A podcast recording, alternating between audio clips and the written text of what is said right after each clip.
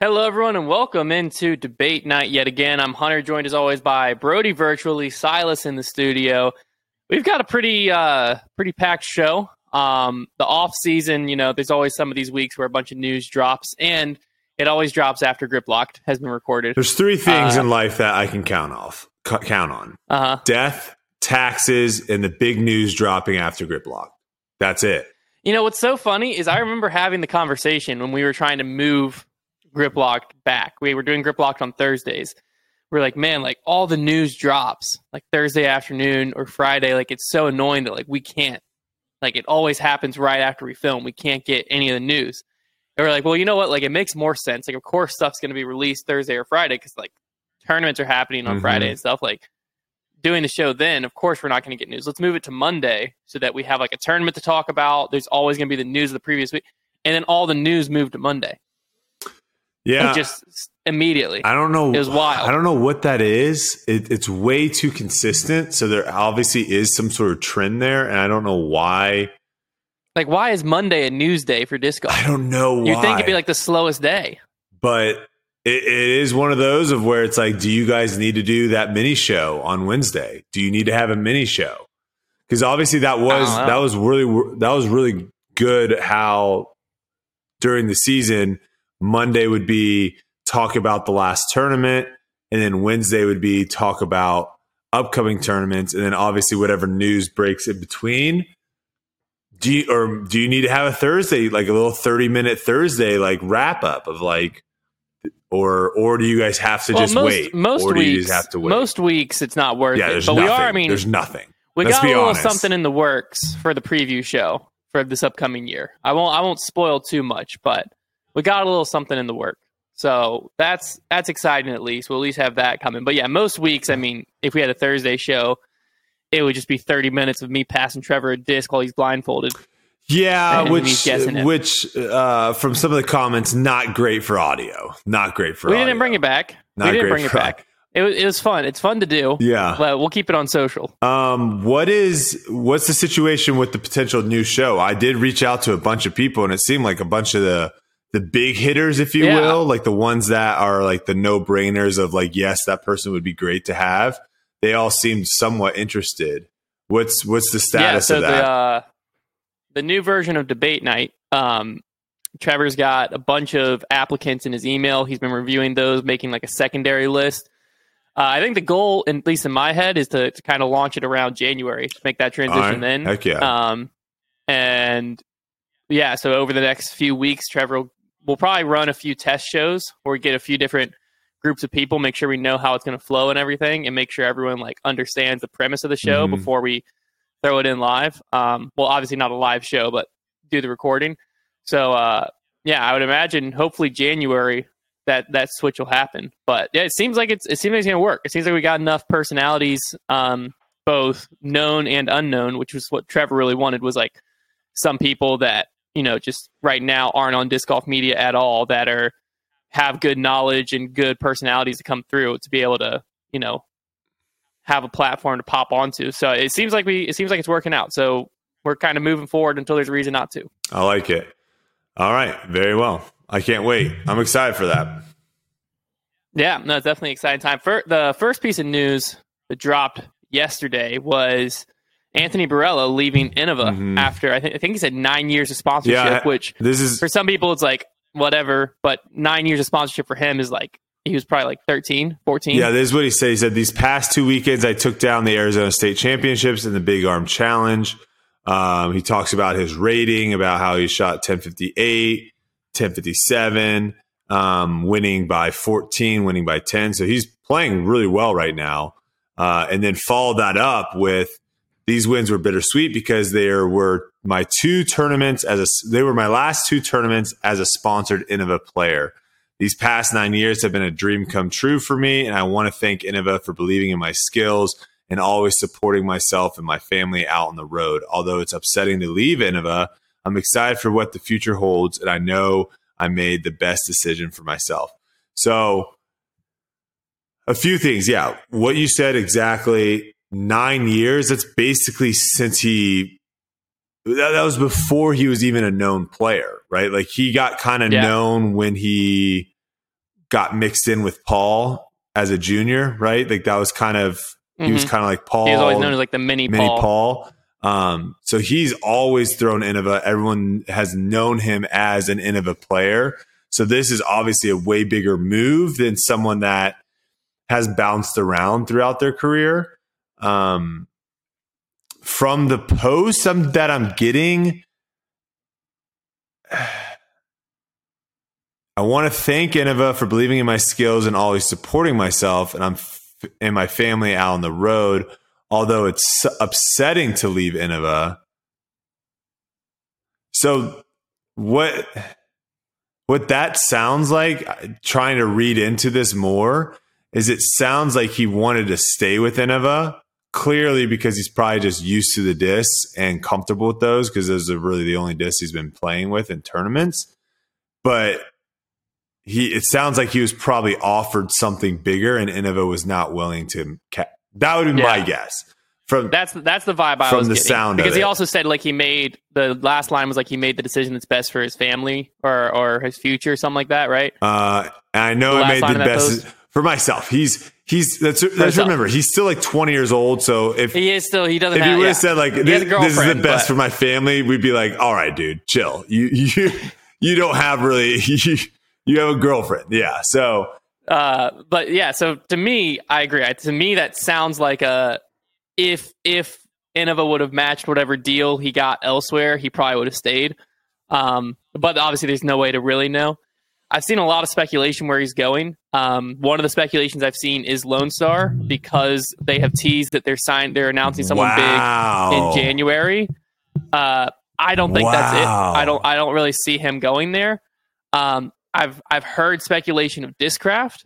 Um, the only hesitancy I have towards that is I remember years ago when Paul left Innova to go to Discraft and like Hammers did the same around that time. Uh, obviously, AB's kind of in that friend group. Um, and I remember him not wanting to leave because he was so much in Paul's shadow. That's how a lot of people viewed him at the time. He's broken out of that now. But back then, like everyone viewed him as mini Paul McBeth because he was always with Paul. His form looked very similar to Paul, Yeah. and he just didn't want to. I don't do think that, that's a. I don't think that's a. That's not that's not a thing No, anymore. it's not. So I could definitely see Discraft being a possibility now, whereas it might have not been before. He also Arizona ties, Yuli Arizona ties, Yuli Team Discraft captain. He does have ties with Hamiz, does have ties with Paul. Uh, he's good friends with all of them. I could definitely see Discraft. I could also see the final one I've heard is Infinite Yeah, because of you know Drew Gibson ties with that. Um, so I don't know. I think that one of those three makes sense. I think Lone Star is the least likely. I think Discraft's the most likely, but I have no idea. I, it'll be definitely interesting to see where he ends up. Yeah, and I don't I don't really get too much knowledge on these things as far I mean I had a long conversation um yesterday, but I don't I don't I don't try to get too much of like insider knowledge because then it's like I like to be able to come on this podcast and just say my opinions and thoughts and it's hard for me and not have it like influenced by stuff you know. yeah, it's hard for me to be like, if I knew AB was going to MVP, it'd be hard for me to be like, well, let's speculate. Like, could he go to Dynamic? Could he go to, yeah. uh, yeah, like that's tough. So I try not to get too much information, or I, I at least try never to get information that I can't like actually talk on.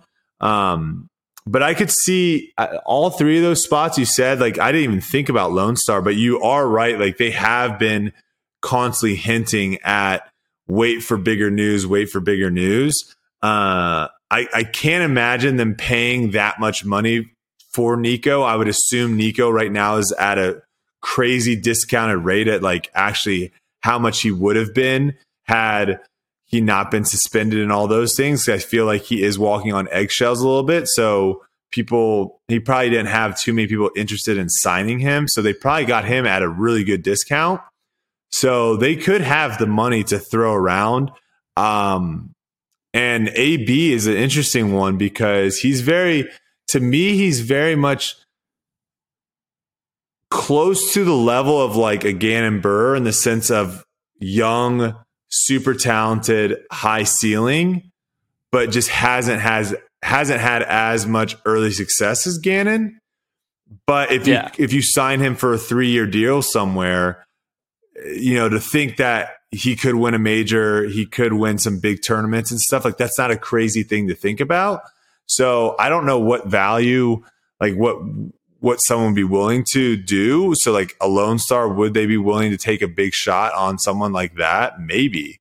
Um, but if we uh someone did ask what you what you think his best landing spot is for AB. So like thinking about on the AB mm. side, what would be his like ideal spot? I feel like he would be better suited on a team that didn't have as many established players already. So yeah. someone like a Lone Star where he would become it would be basically him, Nico, and Chandler Kramer, right? Like that would that would be the team, essentially, the big names on that team. Um, I could see like an MVP. It'd be like him, uh, James Conrad, Sarah Hokom, three people there. Um, yeah, I mean, I think inf- uh, I think plastic Infinite might make the might be the best move for him because then he could still throw all his yeah. Innova stuff, and then it'd basically be mm-hmm, him. It'd basically too. be him and Drew, um, yeah, as as the two top dogs there. Yeah, I mean, I think for his game, plastic wise, if we're going to another manufacturer, if we're, if we're taking the mixed bag out of the equation, because I yeah. agree, be, going to a mixed bag and being able to keep your current bag makes would be the best scenario game wise. But sidestep to like another manufacturer, I think the Discraft transition would be the easiest for him to mm-hmm. make because he has so many friends that have already made that transition. So he'd be able to easily be like, hey paul i had or eight or ham is i had you know this run of destroyer this how it's flying for me what did you fill that with mm-hmm. and they could immediately tell them like zeus force whatever whatever it ends up being um, so i think that transition would be the easiest but as far as like a roster goes i agree at discraft there's a lot higher chance of him being overshadowed because you, you'd have to jockey for position a lot more versus i mean honestly just straight lineup wise, Prodigy wouldn't be a bad fit because he would just slide right into that young core Ooh. where like I feel like a lot of the young core is getting hyped together. Obviously the front runner's Gannon.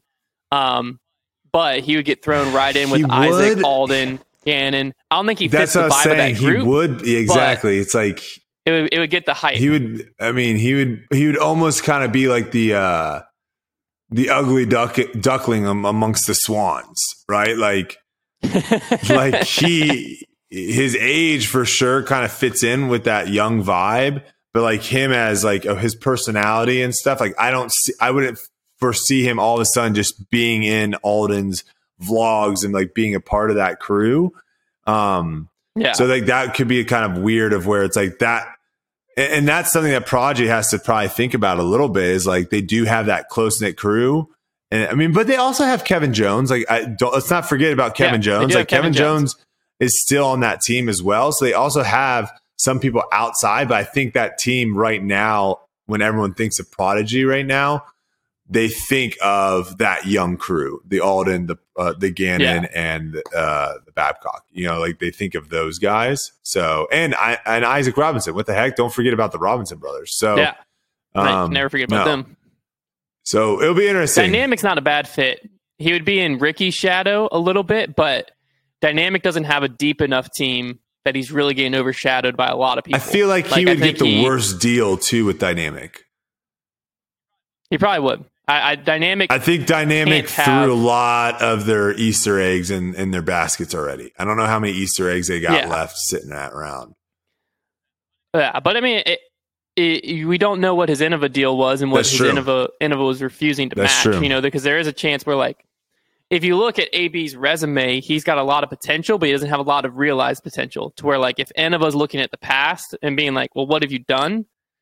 He doesn't have a ton to like bring to the table of like I've won this, this, this, this, but he he has an enormous upside of like like you were saying, it wouldn't be weird for him to have a Gannon Buhr year next year, mm-hmm. and he's the U.S. champ. He won wins a few pro tours. You know, like it wouldn't be weird for him to like step into that type of role. So if Innova is not looking at the future and the different company is, then like I could see Innova just not being willing to match a contract that's realistically not that high for a AB caliber player. Um, it'll definitely be definitely be interesting. MVP would probably have the money, probably have the team. I just don't know if I can see him throwing those discs. But I couldn't see James Conrad throwing those discs Yeah, either. now and now he's now you're with just like it. So James Conrad MVP. Um, it, I do like this. I do like this format that a lot of players have been doing of where they basically just let you know I'm not going to be like I'm leaving my sponsor. Like I'm not going to be with my sponsor, or you know whether they're they're getting out of a contract or uh, just not re-signing. They just come out and they're just like, I'm not going to be throwing Innova. I'm not going to be throwing Dynamic. I'm not going to be throwing Discraft, whatever it may be. And then we just are left with speculation. And then there is no real like timeline of like, okay, in a couple days we'll know where they're going to go. Like it's it's different Yeah. for everyone, so it just leaves it kind of uh, a mystery until you wake up one day and you see it on Instagram. Um, we didn't talk much about it, but like Paige Shue's kind of in that same boat, and she just Yeah. recently, I guess, went on um, Charlie's uh, podcast, the uh, Upshot, and w- was talking about some stuff on there. Her deal's a little bit more interesting and on the side of like what's really going on because obviously her I think father is the CEO of Dynamic Disc. Is that correct? He's high up there. What was CEO, actual but yeah, position? he- he's not CEO. He's uh the CEO is um He's yeah, high the. CEO's uh Rusco, Rusco. yeah. So he's he's one of the top guys, and I think like a lot of her family members. I believe I I believe her mom works at the store and does probably other stuff because I think I met her when we were there at Dynamic Disc Open. Um, I believe she was in the store working, I believe, and doing other stuff, packaging, shipping, all that stuff. So her family is like heavily tied in there. And it seemed like from the the little excerpt that I read from the interview, it seemed like did you did you happen to listen to the interview or no? I didn't. I didn't even see she was. on Yeah, so No, I didn't look at it, from what I read from the excerpt, it seemed like she was almost kind not really it wasn't as like a, a burial or really like throwing someone under the bus, but it was kind of like she kind of just like walked by and gave them like a little hip check into oncoming traffic, Mm. right? Like it wasn't super out there of where she was really just trashing them, but it was an interesting thing since her family still works there of like saying like, yeah, they just weren't able to give me what I need. Their discs are overseas, so like I wasn't able to get the discs I needed. Um, basically, I did see that. comment. similar to like I, I just wasn't able to get the support I needed from them, which Yeah. we'll see where she goes too because that she's another wild card because I feel like her stock was rising, rising, rising, and then she just kind of left tour, right? Well, she got married. She got married, Yeah, she got married had and a had kid, a kid. and then just So she just disappeared off tour. disappeared for a while and it wasn't and i think everyone's different when it comes to like having kids and how soon they want to come back and she obviously took time to um do the the parenting and the mothering and all that stuff but now it, sounds like from all the posts that i've seen from her it sounds like she's got the the competitive itch again and is coming Mhm. back full force uh, and you know, on certain courses, obviously her biggest weakness is distance, right? And on certain courses, though, we see other girls as well, like Holly Finley, someone that comes to mind where her distance isn't the greatest. Missy Gannon, her distance isn't necessarily up there, but like the these women, like when when they're on the right course, they can beat anyone. And I think Paige Yeah. Shue fits into that as well. Of we might have another contender at specific courses that don't require Absolutely. big distance. So it'll be interesting to see where she lands. Any any thoughts or or opinions on where she might end up going? No, I was actually I was just looking because what you said there, like I'm wondering, Paige Shue, I think would have been of the core dynamic discs FPO players, right? You have Kona Panis, she's locked in. You have Valerie Mandujano. I just looked it up. Her contract's up next year. You have Holyn Handley. Her contract's up this year. Paige Shue. I feel like of that list, they just re-signed Macie Velediaz. Of Yes. this list, Paige Shue, I feel like was probably one of the easiest. To I didn't keep. want to. I didn't want to talk Um, about the Macy resign, but continue. We'll, we'll we'll get that afterwards. Yeah, so I, I feel like of that core, Paige Shue was one of the easiest to keep.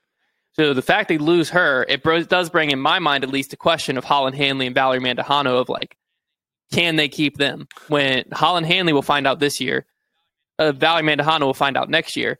Um, and, and to, to some extent, it, it seems similar to the the Kona deal we saw last year, right? Where Kona's dad's the director of marketing for Innova. A lot of family ties to Innova. Um, they moved from Colorado out to California years ago for them to work with Innova.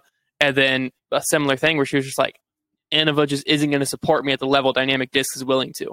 And so she walks away from what her family's so tied to. Uh, I, I'm getting like similar vibes to a certain extent, right? Where like very tied to Dynamic, but from a player aspect, you know, and props to Dynamic, you know, you, you do have to just evaluate a player, know what they're worth to you, regardless of family ties or anything like that. Because I think previously sometimes in disc golf, like things would get very buddy buddy. And like if you have family ties, then you're willing to overspend or whatever on a player. And if Dynamic feels like whatever Paige was asking for that, that it's just not worth it, then yeah, you know, if she can go find it somewhere else, that'd be great. Um, I'm I'm not hundred percent positive. I've I've heard the only name I've heard thrown in the hat. Uh, it was actually from our Discord server. Was some dudes claiming that he's positive she's going to Discraft. Completely no no way to verify him as a source or anything like that. But that's the only company I've heard. Um, I've also heard some people speculating that she's stepping off the team because she's just done with disc golf. That's not the vibe I got at all. No, but what? That's what some people no, were speculating. That's a, that's, that's not the vibe I got take. from the That's a terrible take. Yeah, those are the only two takes I've seen personally. Is Discraft, and then this one person was.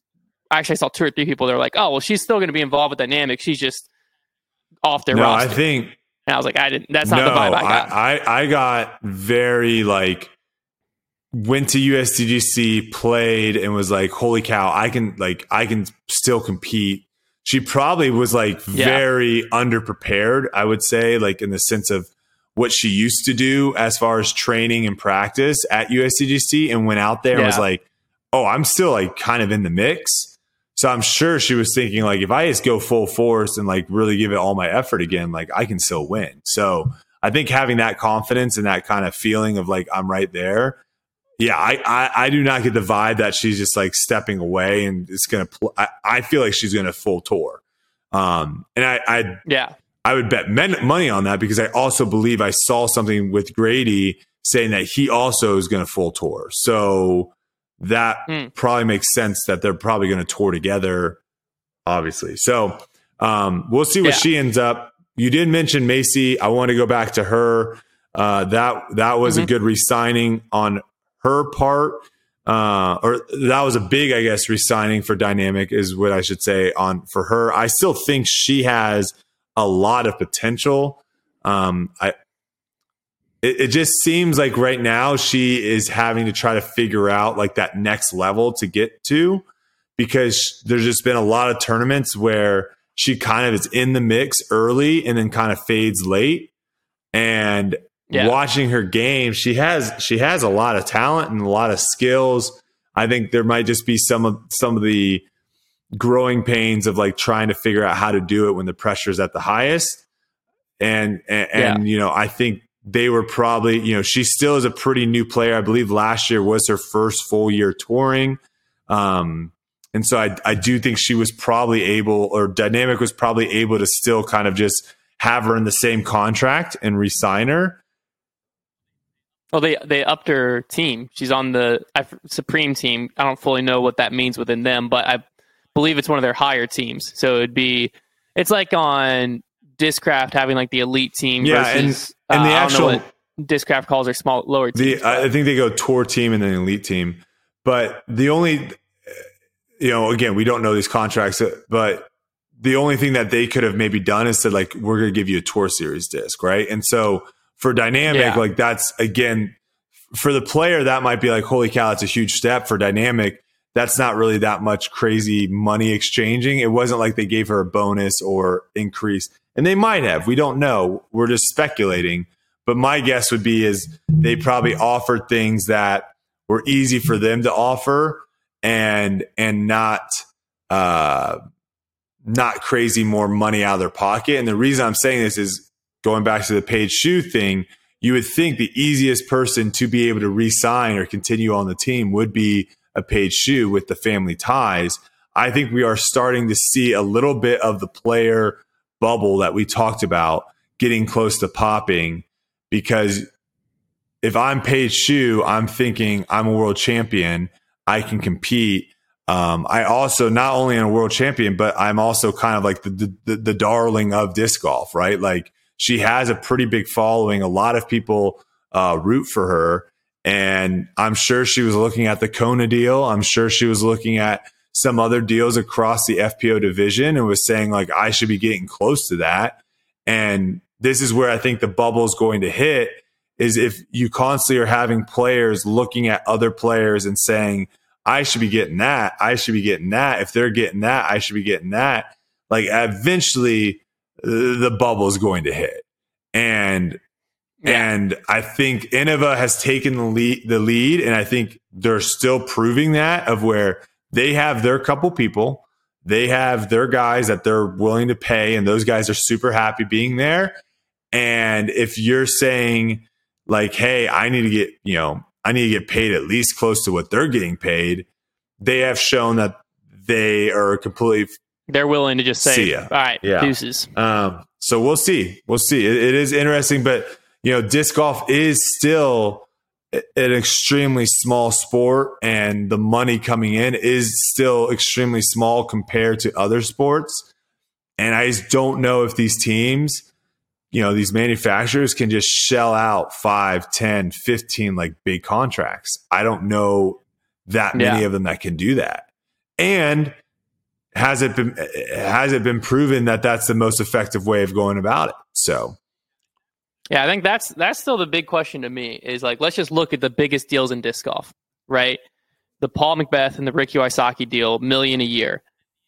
At the end of the day, these manufacturers have to look and like, would those million dollars make me more elsewhere? Mm-hmm. Right. For Paul, I think Paul's million straight Worth in it. Probably yeah. a very good investment for Discraft, especially the initial launch. Right.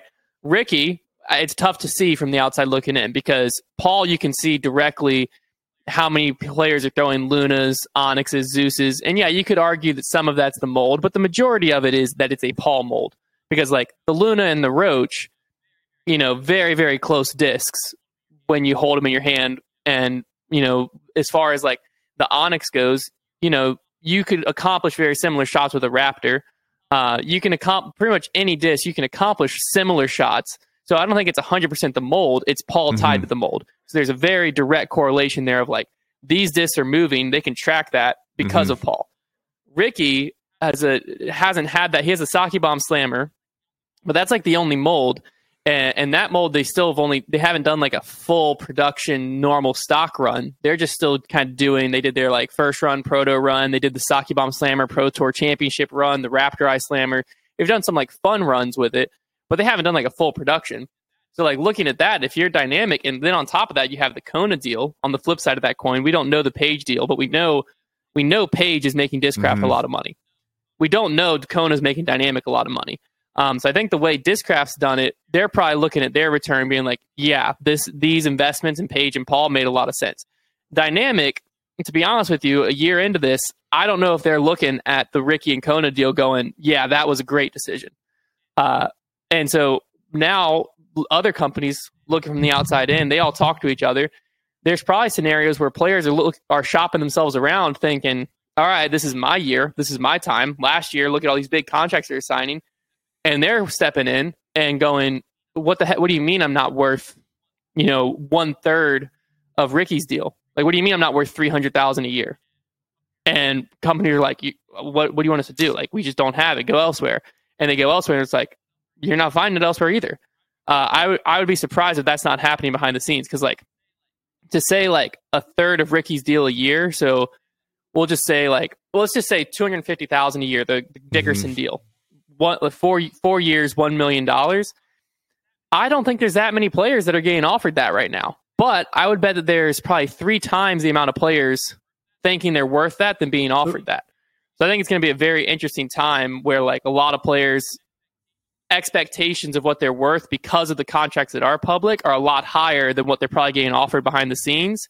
I think that might have to do with some of the players like stepping away, looking for shopping themselves elsewhere. And we still haven't seen a company get fully bit by it yet, um, but we could. Uh, that's definitely a possibility. Where if your Lone Star has, you know, a full other business that's funding this um, in their like typical manufacturing gig, but if you are a company like Clash or something and you sign a huge player and you lock them in and you're like, this is it, you know, we're we're we're taking a big risk.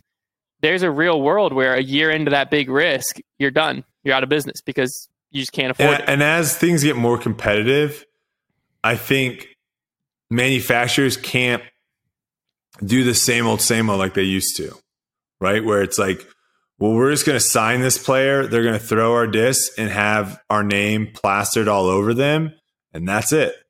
Like that. That's not yeah. good enough anymore. You have to find creative ways of of creating content, of marketing them, of of doing things that excite people to want to throw the disc that they're throwing. And it can't just be all on the now, some players, sure, you can have, you know, you can do the Lone Star method of where, you know, we've joked about this before, of where like you sign all these, you know, pretty much anyone that wants to have a sponsorship of Lone Star. 600 yeah. plus players you, to the you Ranger sign, team. you sign all these people and they all have to throw Lone Star and you don't really do anything for them other than just give them, I don't know, what, what would they end up getting like a couple discs and then a discount or something or? Well, yeah, and the it, it was a very similar. Trevor like, just had an interview on, with him, uh, right? I, yeah. Um, from what I understand, they basically got a discount, but you have to fill your bag. So you get like four discs, but you got to buy the other twenty-one discs if you want it in your bag. They they made a killing off sure. their Ranger. No, team. it's a, regardardless of if their Ranger team no, it's, a, it's an extremely smart idea. Um, and again, we've talked about this. It's it's very similar to like skateboarding in that culture of like players just want to be able to say that they're sponsored, even though they might be getting hosed as being sponsored um, because they might not yeah. be getting as much support, whatever. And, and, again, it's like if that's if that's what you want to do, there's nothing wrong with that, but that no, doesn't necessarily work on the high end, right? Like if you're going to pay someone a hundred thousand dollars to be, you know, to throw your disc and stuff some players, sure, you can just sit back, give them a 100k, and they can do their thing, and that will that will make your money back and and, and then some. Other players, with just how coverage is working, with just how disc golf media works, and all that thing, uh, all that stuff.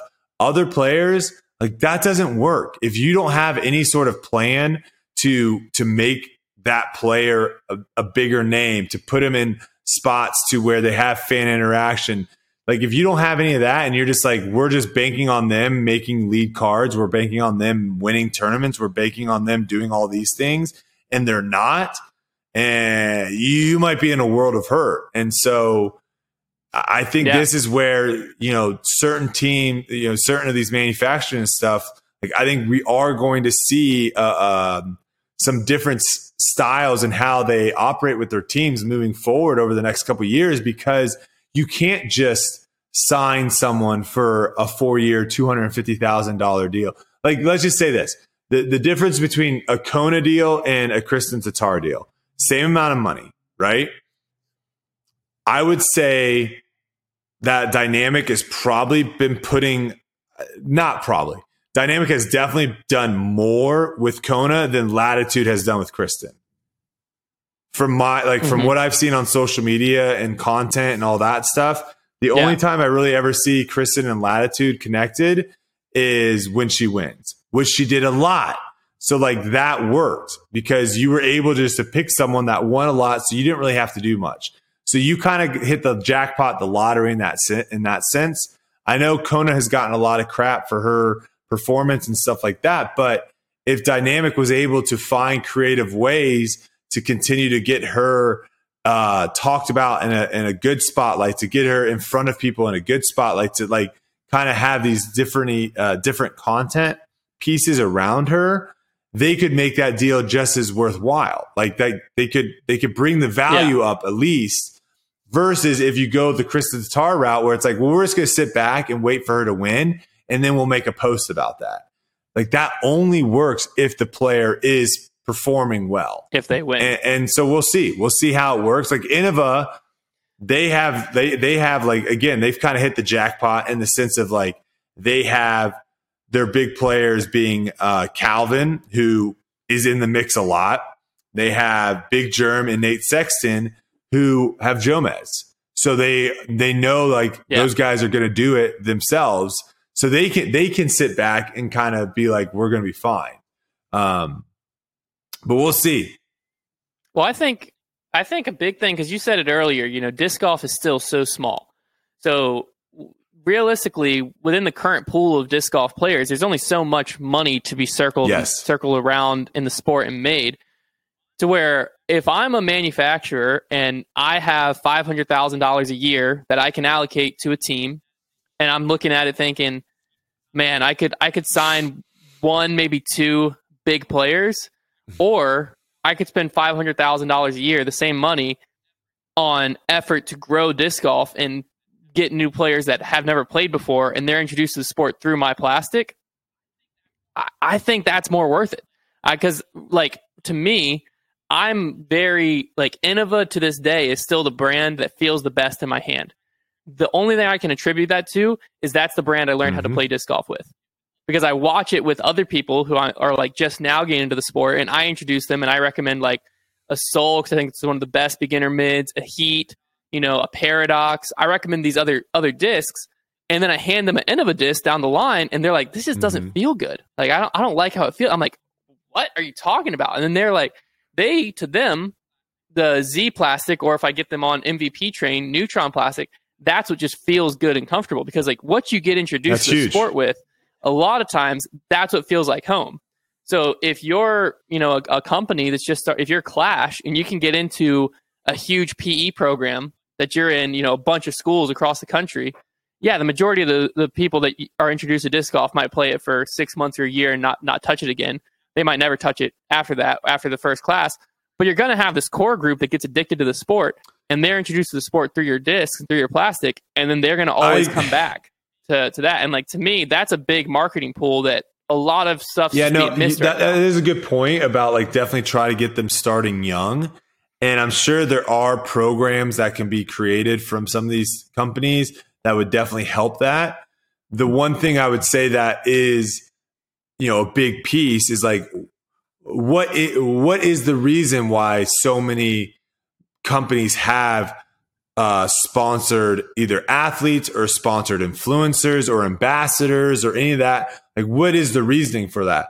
Well, if you have some random C, you know, CFO or CEO or someone that is like behind the scenes kind of person show up to a 2000 person assembly hall and put on a presentation, you might have a lot of people fall asleep. But if you get a, an ambassador, if you get a Tony Romo to come and talk about the product that this company makes, like that is going to resonate with so many more people. And I do have to, well, but is it how much of it is because everyone would know who Tony Romo is? Well, I, I, my point being like taking what you said with like the gym, like getting it in gyms and stuff. Mm-hmm. If you have, if you're a kid and you have your gym teacher be like, Hey, I'm going to teach you guys a new sport today. Right. And they are terrible at it. Yeah. Because they're not, they're not very good at disc golf. They can't teach it. They can't throw whatever. You're going to be less likely, uh, continuing that on versus if you had a professional that was good come in with the coach or with the PE teacher and was like, the PE teacher was like, Hey guys, you guys are going to learn a new sport today. It's called disc golf. This is one of the best players in the world. They're going to teach you. And then that person showcases all the cool things you can do with a Frisbee. Those kids are going to be more likely to, they've seen what is possible. They're going to be more likely to try to attain that and do that. And it's, it's the same thing as growing up. Like we all had our sports idols growing up that we would watch on TV and then immediately after the basketball game or after the, the golf tournament or after the tennis match, you immediately go out to the court, to the field, to whatever, and like try to replicate what you just saw. You know, I, one of the things that I, yeah. I, I vividly remember as a kid is watching uh, Jason Williams, who played for the Sacramento Kings, uh, white chocolate, if you will. I remember watching when he did that elbow pass. Elbow pass. And yep. I, I I knew exactly remember like literally going to the gym immediately after that, like the next day, because I think it was obviously a night game or it might have been during the day on Sunday. But like everyone in the gym was doing that. Everyone was trying to figure out how to do it for like the next several days. And like that is the impact that pros, players, sponsored athletes, that's the big impact that they have on the generation. And I think that really is what disc golf needs to be trying to tap into. We don't need, you know, sure there is some um some value in going after like the ultimate frisbee got players that are now a little bit too old to play ultimate frisbee to transition to disc golf. I think that is a very natural transition. Same with golf. Like, hey, you love golfing, but you want to do something that doesn't take four or five hours every time. Like disc golf, great transition. You go play around in 45 minutes. But there needs to be something about trying to go get the kids, trying to go get those, you know, someone like a Gannon Buhr. You know, and Gannon Buhr's told his story of where, you know, he was watching my frisbee trick shots, bought a disc golf disc, not knowing it wasn't the same thing I was I was throwing, and then basically found disc golf through that, fell in love, and look who we have now. Like those are the stories and those are the people that we need to be trying to reach and, and connect with. And if there's ways of getting the youth, I think it's going to be a lot easier using. And I agree with you. If I'm someone that has five hundred thousand dollars, the way I would uh, allocate that money would be let's sign someone for like 200,000 and then let's use that 400,000 to really blast not only our 200,000 um, players market and get them out in front of more people, but also use them to get in front of completely new people. Like let's let's let's do cool Yeah. things with this person in front of new people or new eyeballs on social media as well that I think is going to be that's going to be huge. That that that to me would be my marketing plan if if I had half a mil. Yeah. All right. Well, so that's a lot of player off-season movement. Uh, the other big thing that obviously a lot of people I think are here to uh, listen to us talk about is the PDGA's announcement yesterday. Um, To- the P- not to cut you off. yeah. Let's actually save that just because I feel Uh-huh. like that is going to be a big topic. So let's save Okay. that for the end. So that way it's not like we just finish talking about that and then we're like, all right, well, what do you think is a better mid range? That you know, like I think let's. I have a few quick things to to to go over. Real well, Oh, from your a Twitter. few from that, but a few a few other things I just want to talk about real quick, and then uh, let's let's finish with that because that obviously I, I want to make sure that we Sounds we good. hit all hit all the because that's huge. That's like probably the biggest news in PGA's like the last what five ten years maybe. Like I mean that's big stuff. So yeah. real quickly, a couple things. Discraft, Slipknot collab. What do you think? What are your thoughts? Did you see that? I mean, yeah, I did. Slipknot's a big band, um, so it, it's it's cool from that aspect. But I don't know. It's not my it's not my demographic. I'm not the one they're marketing towards, so it wasn't wasn't for me. But it's it's cool to see you know uh, collabs like that uh, happening in disc golf. I definitely saw a lot of mixed Hmm. responses in the comments where you had like the people who were stoked that it was happening or like, oh, this is sick. I don't know how well it sold. I'd imagine it sold pretty well. Slipknot's huge. Um, and then you had some people who were just like, yeah, this ain't it. Like, I think it's the younger generation was like, what the heck? Like, this doesn't make any sense. And then you had some of like shops and tournament directors being like, oh, sick collab. Wish you would let me custom stamp some discs. So I saw all kinds of people Yeah. in the in the comments. All fair, all fair. Um, but yeah, I mean, I think it's I think it was a cool collab. I think the the discs looked cool, but Yeah, my, my my thoughts on it were they like Slipknot shared it to their audience on social, which I think is huge because now you're getting some people to Yeah. be like, "What the heck is disc golf?" and maybe dig into it a little bit. Uh, I don't, I, I don't know. Again, I don't know how effective that is of just having someone share a product to buy. I, I'm not entirely sure yeah, I just don't know how effective that is. Now, the thing I do know that is very effective is if there was video content created around it. And that Yeah. that would be the one thing that I would say like was a little bit of a miss was not being able to.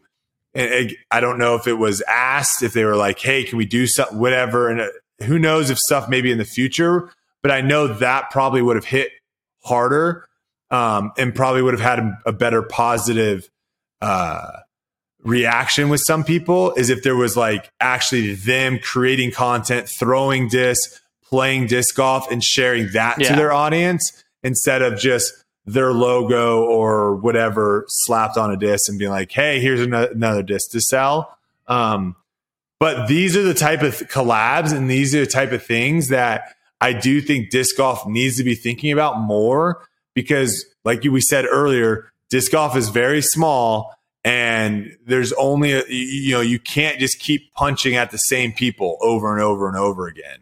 You know, we need to find ways of getting more people involved into disc golf and doing collabs like this are definitely ways of getting to that point.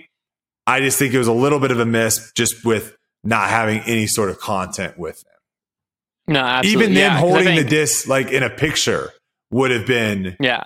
you know, cool. Well, because I, I also I also did see some comments where people were confused, asking like, "Oh, this is so cool! Like, do they play disc golf? yeah, like, what- two two of the when, like, seven members, does. two of the seven. or two of the seven? See, I didn't even know two of them. I also knew- didn't even know there were the seven dude- people in Slipknot. I'm I just saw the one much. dude that was like uh, sharing it all over the place and was commenting on everything. I saw him. I knew he had played disc golf. Mhm. Um, but yeah, I agree. Like if you would have had like have them come out and play with Paul or play with you or Chandler Fry or whoever, do just play like Them a and Chandler nine hole Fry round. would be incredible, incredible footage. Yeah. It's just like quick nine hole round, you know, promo the disc. It probably would have sold a heck of a lot better, but also it would have just like it would have reached a different audience SEO wise. You know, Yep. you're searching, watching Slipknot content, maybe old concerts or something. There's a chance that just pops up and you're like, what the heck's that? Yeah. And you end up watching it. But this, Um, these are things that need to happen, this- though. These are things that need to happen, yeah, and absolutely. like again, th- These type of collabs are, are what stretches the sport. this is in the infancy. uh, Inf- that word is so hard for me to say that I'm not. Infancy. Yes, thank you. Um, and, and you know, obviously, companies are still trying to figure out how to make this stuff work because, again, in the past, I feel like this has been what the past has been. You know, you look at Innova; they have this, their celebrity team, and they basically just like. I mean, I don't really know what they do with the celebrity team. You know, they don't really do much of it. That has kind of been like the past of like, oh yeah, this person's interested. Let's do it now. Obviously, Discraft did some good stuff with Ben Askren, right? They that Yeah. they created some content around that. We're still, I think, trying to figure out how this works, and I think for some people, like I guess this would be the question too, is like if you reached out, let's go big, let's go like Taylor Swift. If you reached out to like Taylor Swift, and she would be like, "Yeah, I'm down to have you guys put my name on a disc, and I'll and I'll promote it." if she's willing to just do that, I think we still take that because I think that is still Absolutely. a win versus like, well, we're only going to want to do that if you do a video. You know, if you're Yeah. actually like, if we can just get them to do something, that's still a win versus nothing. And I, I think obviously there are those negative people that are just always going to be like, what the heck is this? And I, I get some of the tournament directors and retailers being like, we can't get even get this and yet you're doing this but again like you can't get too mad at what a company's decision is to allocate their resources right like if they want to allocate their yeah. resources to like you said like growth and getting their name out there more than uh for like pr- smaller tournaments and whatnot can't get too upset about that No, absolutely not. Yeah, and I think the I think what what you said was right too of like something's better than nothing. So like I think that you definitely push it like if they're like, "Oh, yeah, like cuz there are some cases where it's just like a licensing deal. This wasn't that, but you know like they've done stuff with Disney before where Discraft's just paying Disney to be able to use the logos, Yes. right? And I'm sure that there's athletes and stuff that you could license their logo to use. That I don't think is really worth it if No. the athlete or whoever's not going to push it. Because if it's just like the Disney one's worth it for Discraft, it's worth it for the like, company made making a lot of money. money. yes it's not worth it for Yeah, getting but- a bigger name out there Correct. But like if LeBron James were to be like, yeah, you know, pay me a hundred grand and you can use my King James logo on all your discs, I'm not going to share it though. That doesn't do anything growth of the sport wise. Versus you get someone to share it. I think as long as you're like, hey, like, what are you? What can we work together to market this and just like put it out there of like, we will take care of filming everything if you wanted to get a quick round in or just you know a quick promo video whatever and if they're like no like i'll share it to my story but that's it that's still worth it yeah now there's some level of celebrity that it's not worth it but a big time person like slipknot definitely still worth it Yeah, because I think sometimes, again, like when you're in the disc golf bubble and you see things being posted about and shared on Facebook and Reddit and all this stuff, you're like, holy cow, this is huge, huge story. Well, it's a huge story for disc golf, but if you're not in the disc golf bubble, none of those things are ever hitting your timeline. You're not seeing Yeah. any of that stuff ever. And, and I think that is the strategy moving forward is like how do we get outside of just the disc golf timeline? We need to we need to be reaching people that never uh and and i see this too even on my side sometimes is i'll post like a tiktok. I just did a um i just did a tiktok with the the the crazy i'm sure everyone has seen the because it got posted on like not my tiktok but the clip that i was talking about got posted everywhere. It was like the 60 year old guy on the beach just doing freestyle, killing it, right? And that ESPN Yeah. shared sports, everyone shared Bleacher Report, everyone shared Barstool, everyone shared it. And so I finally did like a little like uh, green screen where I'm like talking about it, yada yada. And that also kind of went semi viral on TikTok. And like I was getting people that were like, "Holy cow, I've, I haven't seen you in forever. Uh, I completely forgot about you." Like, "Oh, I used to watch you all the time as a child."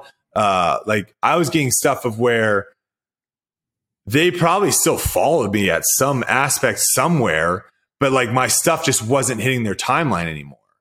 And yeah the algorithm wasn't pushing and and that's what we need to be thinking about is like how do we re-reach some of these people that maybe were in disc golf at one point and then left because again there was tons of people that came in from covid and left right? They, they're not as active probably anymore. How do we re-reach those people and how do we reach people outside? We got to come up with ways to getting outside the timeline. So um last yeah a good oh uh, yeah go for it. uh, eye-opening experience for me. This is a really quick story because I, I, it hit me of like this is this is exactly how people view disc golf. Is like I went out to the field, this Lynchburg College field, um, and Overthrow, the YouTube channel, was out there doing a video with like these uh, people who like had they had like four whippets and they were like throwing frisbees to whippets. The whippets weren't out there sadly when I got there. I wanted to see them, Mm. but I walked up and I'm like, "Oh, how's how's it going?" And like shook shook the hands of these people, and like I was talking to them, and they were telling me like what they do. That they have like four whippets, they're frisbee dogs, whatever. And we were talking.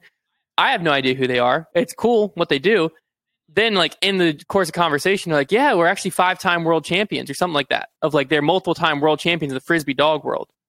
And I'm like, "Oh, that's so that's so cool." And then I like walked away and I got down. Trevor and I like shot a video, and we came back up, and they were they were still there, but they were actually filming, so we didn't talk to them again. And we left, got in our car, and then when we were in the car, I was like, "We should look them up."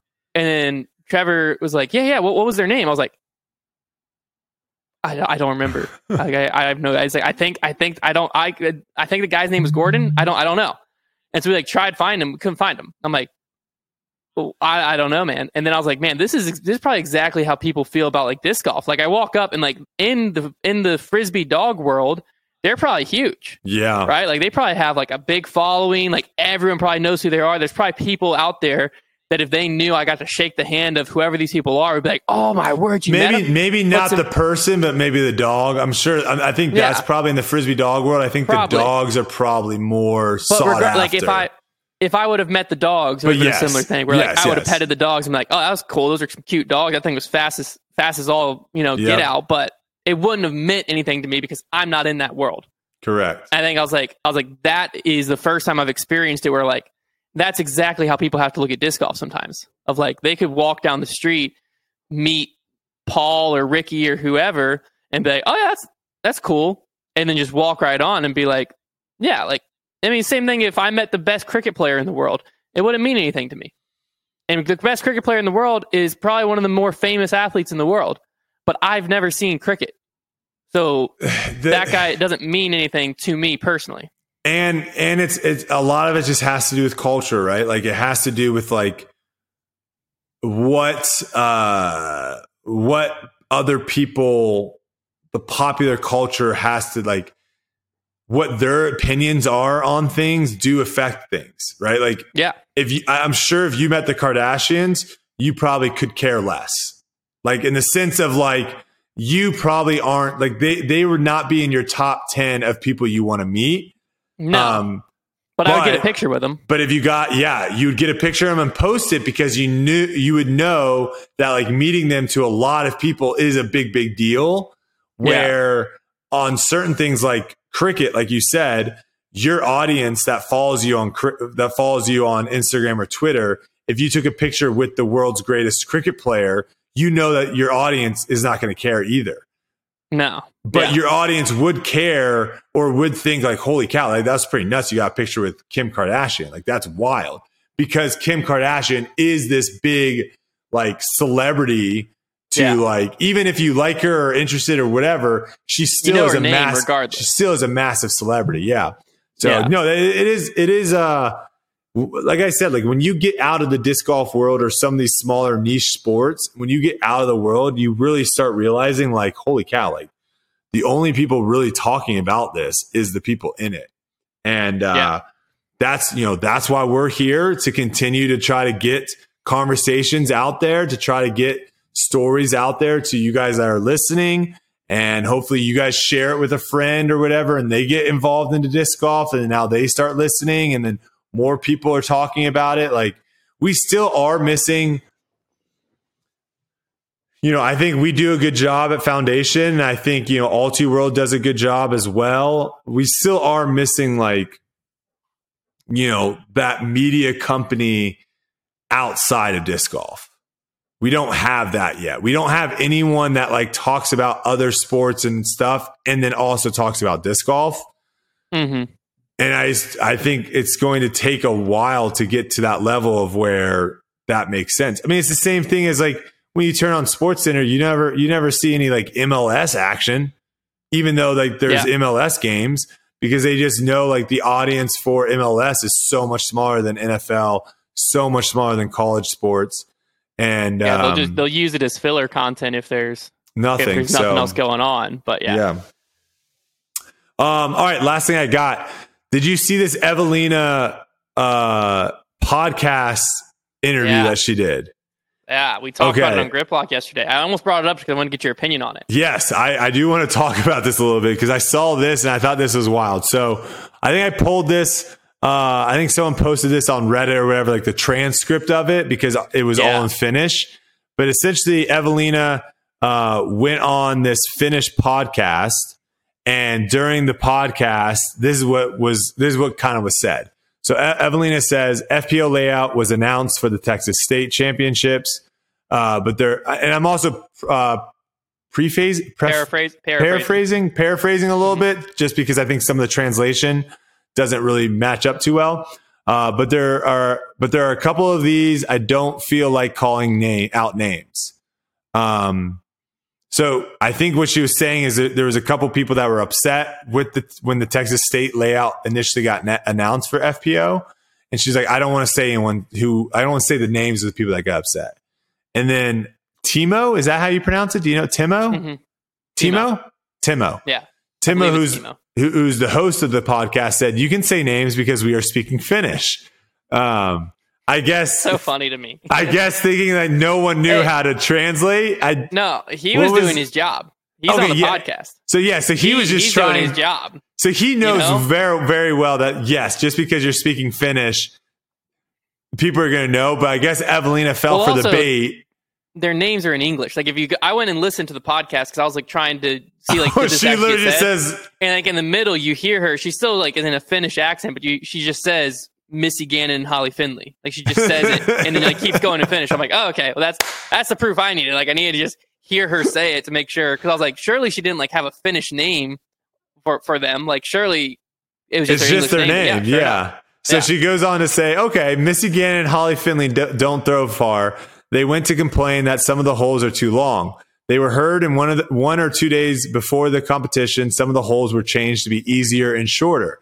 I think it's shocking that there can be a few people out there who don't throw that far and are allowed to complain. Their opinions are listened to, and the course is changed for the competition.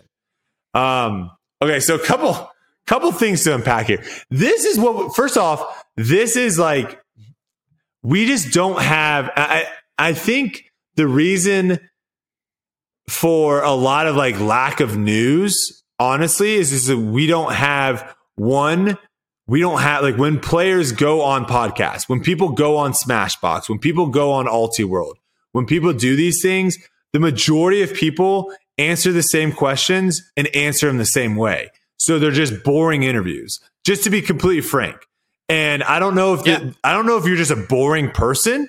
So if you just meet these people in real life, you're like, that person's just boring, which is completely fine. Nothing wrong with a boring person but it just doesn't really add like no one really wants to say be like, oh my god, did you just see blah blah blah on Smashboxx last night, or did you just see blah blah on Trevor Staub's show? Like, I can't believe they said that. That's one problem. And I think the other problem too is on the podcast side of things is like the questions that are being asked probably aren't really maybe putting people in spots to have to throw interesting uh, answers out. So it's like a two way street, right? Like, and I don't know who's at fault. Sometimes it's this person, sometimes it's this person. And then the other thing is we just don't have people on social media ever saying what they think. Like everyone yeah. on social media is just very vanilla bland. Buy this disc, subscribe to my YouTube channel, watch this, listen to this. That was cool. Awesome. Happy for you. Great and there's not really any sort of opinions on uh, oh my god did you just hear what this person said? Or did you happen to hear disc golf is missing that. And again i don't know. I can i can say it until i'm blue in the face. I don't know what needs to change. I don't know what needs to happen. Uh, but like stuff like this i'm going to tell you right now this Eveliina is not the only person that has a, a, a thought that is interesting. She can't be there's no way yeah. she can be the only person on FPO or MPO that ever says something that is like, oh, wow, that's something to talk about. We need more people. And I, I think the fans need more people to speak their mind on issues and actually like yeah. bring up when you see something written uh, or when you see something posted. Heck, I even did it on our post and then I got blasted for it. But like, that's, that's, you know, when you guys posted the foundation thing, I was like, this is awkward. And then you're like, didn't want to show your first throw. And then I just hit first available. I deserved it. That's what I get. But like, I don't think that was actually your first throw. I probably gotta, not. I but, Trevor about but, that. No, but, but that's it fine. It. it. was funny. It was definitely fun. I, I, definitely deserve. I mean, that was the perfect response to it. But like, that's yeah. we need to have people. If you see something out there that you don't agree with, it doesn't have to always be super negative. Like, you don't always have to come out and like have negative opinions towards things. But if you see something that you don't, I mean, Drew Gibson, I think is someone that pops out as someone that does that. Now, some of his takes are just absolutely atrocious, but again, that that's that's fine. I have sometimes that's better, that's better than no takes. And sometimes I I come out with stuff that I'm like just like what was I thinking? Like I come out with stuff all the time that is just like absolutely atrocious takes. But it's better than like you said, just being vanilla brand. So let's talk about this. That, that was my quick little player rant for the maybe yeah. one or two pros. And maybe we clip this, Silas, maybe we clip that and let me blast that out. So that way, maybe some other people see it on social media because this is a calling for like, let's not make disc golf super boring. And yeah. again, like uh, we're not trying to be the TMZ of disc golf. We're not trying to turn this into wrestling and, and it needs to be a crazy sideshow but let's get some personalities out there. I honestly, after reading this about Eveliina, like this makes me like Eveliina more. Like now when I think of Eveliina, I don't think of her missing six foot putts. I think of her being willing to go out there and say like, listen, like, why do we have people that can't throw far? Why do we have, why are they being able to impact the courses that we play? Like the, these are things that I don't know. I, I think, and you have to be okay with, you know, you have to be okay as a player. You have to be okay with speaking your mind and understanding that sometimes not everyone's going to agree with you. And that's yeah. okay. There are, I'm sure there are dozens and dozens of people that have heard me say things that are like, what the heck, Brody? That was stupid. And if they hear one thing and decide like I'm not a Brody fan because he said this one thing, then they weren't really a fan to begin with. Like they had like be, being following me, you have to realize that I'm going to say stupid things. I'm going to say smart things, and you have to call me out on my stupid things, and I'll own up to it. We cannot be afraid of hurting someone's feelings or losing a fan because we say what's on our mind. Yeah. I want to say hats off to Eveliina for doing this. And I, I think initially she probably wasn't thinking that it was going to get out there like it is now. But I, I, think this is a good thing. What is your take on yeah. it? Before we go well, into actually what she actually said, what's your take on on kind of all that of just pros saying what's on their mind? I think a, I think a big part of it comes from like it's still such a, a tight knit community between media, players, all of that. Like it's all it, it's a lot more than other sports where like if I'm J.R. Smith and I come out and say something about uh, Luka Doncic, you don't. I'm not going to go see him yeah. next weekend. I'm gonna see him like twice a season. Or if a reporter asks me an uncomfortable question, there, you know, I'm not going to randomly see this reporter at dinner and then at the next weekend and the next. I'm not going to have to see this guy every single day. Like right now, disc golf media and disc golf players are all very like combined to where like if you go back a few years, the only interview podcast was Smashboxx, mm. and Smashboxx is doing the live coverage to where Terry Miller was interviewing these players, and then sometimes like two days later was holding a camera and walking with their car doing commentary, and like he couldn't come after a player and like have an awkward interaction and then have to you know be in a like that scenario where he's like with their card having to interview him a few days later. We're getting away from that now. Um, I think of the flip side, the other side to this as well is as disc golf gets bigger, more players can be comfortable risking a fan base if that makes sense. Not that like like because I think a lot of times right now, a lot of players' income is based directly on sales. Yes, it's based directly on you know how many discs with their name they move. Yes. So you have to worry about not being popular. You have to worry about your takes being too hot, or you know, because some takes are just not going to be popular, and that's okay. You know, if that's what you think, that's what you think. It doesn't have to be a popular take. But if what you if your income is directly based on your tour series sales, and you come out and say something that makes your tour series sales dump, you out of nowhere just don't have income coming in for a lot of players. And I think that's kind of like that's also going away as guaranteed money comes in. But I think that that's still like a mindset for a lot of players is like, I can't say that. Like people, some people aren't going to like it. I need everyone to like me. And it's like the only way you get everyone to like you is if you're not you. Yeah. Because was, like people aren't going to like you. Yeah. Two things to say on that. The first one, like what you just said, what you have to, you have to make the decision. Do I want to make $50,000 and be myself or make $150,000 and be a fake phony and someone else. And then here's the other problem. Yeah. If you become that, that fake phony and you want to go that route, you now have to be that fake phony for, I mean, for a while. And then all of a sudden, like it's when, exhausting. and then all of a sudden, when you do decide, like, oh, I'm big enough now to where I can be myself and I can say what I want. Now everyone can be like, well, you were just faking it this whole, like, that's not who you are you, yeah, you're gonna lose way more fans that way. You got to make that decision. Um, and then the other thing too, just from a little bit of experience, uh, it's completely fine with just deciding that you don't like someone on tour and not wanting to talk to them.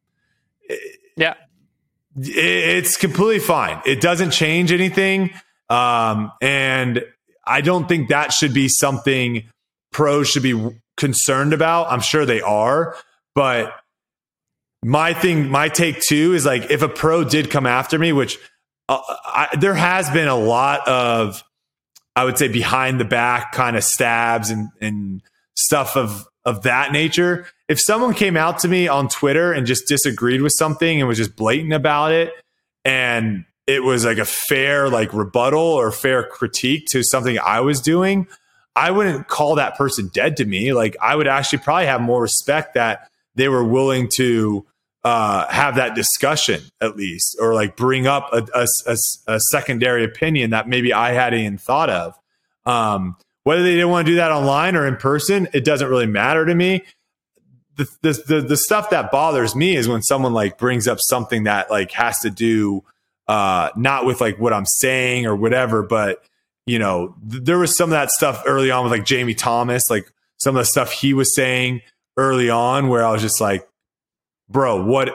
Like I'll come after that all day long. But if I say something, you know, we're gonna about we're about to go into a very uh, deep talk topic here, and you know, we're gonna maybe say some things that people disagree with. Those are those are conversations that I'm completely fine with having. If you disagree with my opinions yeah. and stuff, that's completely fine. So we'll leave it at that. Silas, maybe we can clip that whole that li- that little rant I had, that you know, 45 second minute rant I had, blast that out. Um, and maybe we'll get some more pros talking their mind in 2023 in some of these interviews. Because let's be honest, these these these player interviews. I mean, how how many people are paying attention to those things? It just seemed like you maybe would get one nugget out of an entire two hour interview stream of where like you might get one person to say something interesting. Other than that, it's like, yeah, game feels pretty good. You know, this course, a lot of OB gonna have to throw. I mean, come on. So well, I think the, the key with that is like like there's one time where I remember Nikko came after the the haters, the keyboard warriors yeah, is what he called at them. Waco, yeah. And I think blew up. Uh blew up. And I think the key is like it's the media's responsibility to watch the boring mumbo jumbo part of game feels good, you know, same thing every week. That happens in other sports yep. where it's like the same answers over and over. So that when the one viral answer happens, that can get pushed. And yep. then your average fan who's never going to watch the post game press conference sees that moment. And then that is what like blows up. And that also, I think, moments like that can have outside disc golf reach too. I'm not saying that everything has to be this like drama filled, no. hate filled thing, but like when there is a like vi- like Nikko's viral moment, had it been pushed a little bit more, it would have to have luck. But Nikko's moment of the keyboard warriors, you know. Well, I would say his moment of push of, of of going up against a European guy too. that would to me that would have yeah. more of a sports like watcher would be like, oh my god, yeah. did you see what happened in disc golf? Versus because that'll the, happen the to me where time like stuff from press conferences or post game things or just a player's life from a sport I don't watch will pop up on my timeline. And so like like for instance, Paddy the Baddy, you know, the only reason I know anything about him is how much content and stuff Barstool puts out mm-hmm. around him, but also the dude's just electric. So like I'm way more likely to watch a well, UFC fight if Paddy's fighting. Uh, Same thing with Conor McGregor. I will heavily debate you. Uh, I know we're not going to go into UFC right now, but I have heavily debate you on that because he's done some things the last couple days that has, in my opinion, like has dropped his stock. But here's the thing. I'm still going to tune in because now I want to see him get knocked out. I haven't seen it. I haven't seen the last few well, days. he he's been yeah. Okay. I was like, I've only, I've just seen I've just seen you've seen the good the, stuff. Like, that's what I'm saying. You've seen the good stuff. I'm outside of the sport, yeah. So I only see what makes it to my timeline, yep. and that's the viral moments that are like the same. The who does the shoey after he wins? Uh, Tua Tagovailoa. Like that makes it to my timeline. Yep. That's the type of stuff that makes it. And like that's a that's a good thing. Like there's nothing wrong with what he does. And like that's electric. Here, that's the type of stuff that has outside the sport reach. And here's the thing. Why do people tune in to watch sports? It's entertainment. And and a form of entertainment is drama. Like yeah. drama is not always um, oh my God, I started dating this person and then this person just came in and started date they they started date like they stole my boy. Like that is not what like and that sells, right? There's tons of Netflix shows now that that is what they're selling. That is yeah. not necessarily all that drama has to be is like this relationship stuff. Drama can be two people that don't like each other because of X, Y, and Z. And, and, and they could not like each other because they just are both number one in the world and number two in the world. Like that's what we were getting with Ricky and Paul. There really wasn't mm-hmm. anything that was done between the two. It wasn't like someone said something really nasty about the other's girlfriend or mom or like there wasn't any of that. It was simply this Paul and Ricky were way better than everyone else. And so they just were head to head all the time. And that created a lot of drama. And that worked. There are different ways of creating drama that is interesting for people to tune in. But that is why people tune in. People would not tune in to watch NFL on on Sunday like they did if every time a play ended, everyone was shaking hands and being super friendly.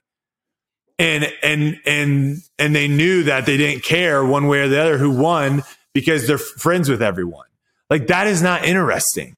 That that is just not something and that's something that like in in the fight game, we were just on UFC, that's something in the fight game that they constantly are trying to uh deal with sometimes of where like there are two people that are like super friendly, but leading up to the fight, if you don't know that there's like, if you don't, if you're not super deep and close with them, you wouldn't know.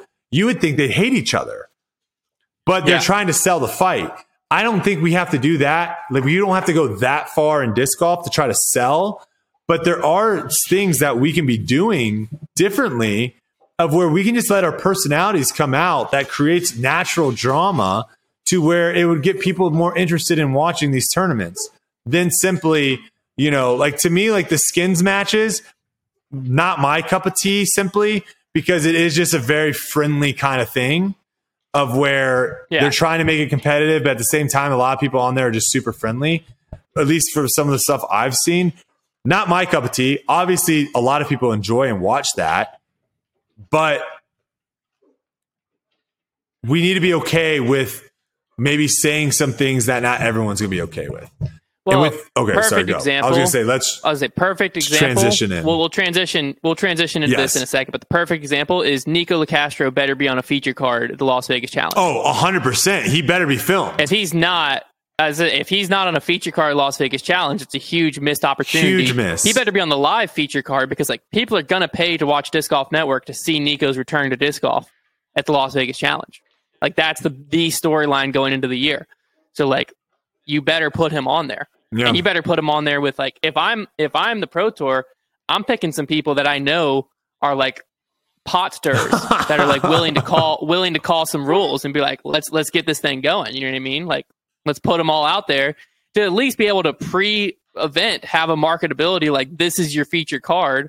These are the four that you're going to be able to watch play together, and like you're probably going to have subscriptions skyrocket because like that's the story. That's the I thing. mean, that is, a, that one of the big stories for sure going into the season is how how is Nikko going to be with his time off? You know, like is he yeah. is he a changed man? Is he going to be doing things differently on the course like he says he's going to, or is he going to be going to kind of fall back into uh, you know what we all thought Nikko was to begin with? So yeah, we'll see. Like, that, that's a great point of like you know with the feature cards and stuff, there are things that the pro tour definitely can do to kind of line up. And again, it's like you said, it's like that sure are there going to be some people out there that disagree with us on that point and be like well we shouldn't be rewarding nikko for his bad behavior sure there are going to be certain people like that i would say there's so many people that want to see it though there are so many people that want to Yeah. see nikko and i'm just going to throw like someone like a, a jordan castro someone that is going to call every rule by the book. Like they want to see what happens. And at the end of the day like this is an entertainment business. Like if you are the disc golf pro tour you are in the entertainment business.